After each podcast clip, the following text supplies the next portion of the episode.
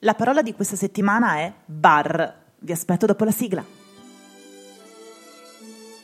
Buongiorno a tutti e benvenuti a Parole a peso, il primo podcast italiano di etimologia sulla lingua italiana e non solo. Ogni settimana vi introdurrò all'origine di una parola e al suo significato sulle note di Pachelbel Canon. Ovviamente, tutto in dizione, così da imparare a parlare bene. Dimenticavo, io sono Laura Pigozzo, attrice, regista e formatrice teatrale, ma sono anche una linguista. Adoro le lingue e le loro sfumature. Per questo, attraverso il teatro e la linguistica, vi presenterò in maniera semplice una parola e il suo significato, per il momento in lingua italiana. Buon ascolto! La parola di questa settimana è bar. Pensando a che parola scegliervi per questa settimana, mi fermai a farmi un calice di buon prosecco dalla mia amica sommelier Deborah Dessì e disquisendo di etimologia ci venne in mente che parola proporvi. Ed eccola qui, la parola della settimana è bar.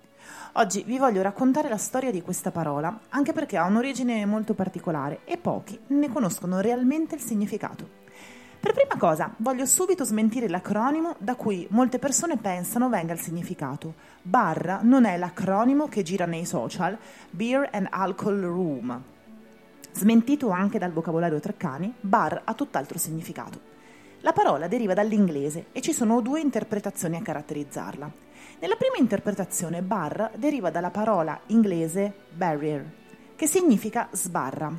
La parola ha una sua nascita circa nel periodo delle colonizzazioni. Qui, all'interno del locale, c'era la zona bloccata da una sbarra, appunto, che delimitava un angolo in cui si consumava l'alcol, considerata la zona di perdizione, in quanto si faceva uso di bevande alcoliche.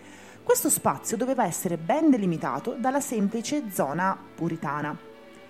La seconda interpretazione, invece, è successiva a livello storico, ma rappresenta sempre qualcosa di sbarrato. Barra, in questo caso, potrebbe arrivare da barried, che significa letteralmente sbarrato.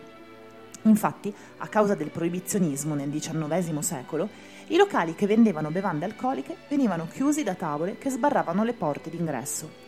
Il bar è sempre stato il luogo di aggregazione, di scambio e davanti ad un buon calice di vino, anche di verità celate e nascoste, raccontate solo grazie alla disinvoltura che l'alcol porta. Ne sa qualcosa il detto in vino veritas. Il significato di sbarrato lo abbiamo potuto constatare anche in quarantena, quando i locali, simbolo di aggregazione e scambio, erano chiusi. Speriamo quindi che non tornino ad esserlo, anche in parte, con sbarramenti anticipati, ups, scusate, con chiusure anticipate. Bene, io per oggi concludo qui, ringrazio sempre tutte le persone che mi scrivono mi seguono sui social, ricordo che gli accenti non sono messi a sproposito per provocare gli amanti della nostra lingua italiana, ma sono un mio gioco teatrale per avvicinare le persone ad una corretta pronuncia e di conseguenza al teatro. Se volete approfondire la rubrica, ecco i riferimenti formazioneteatrale.com, teatrica.it.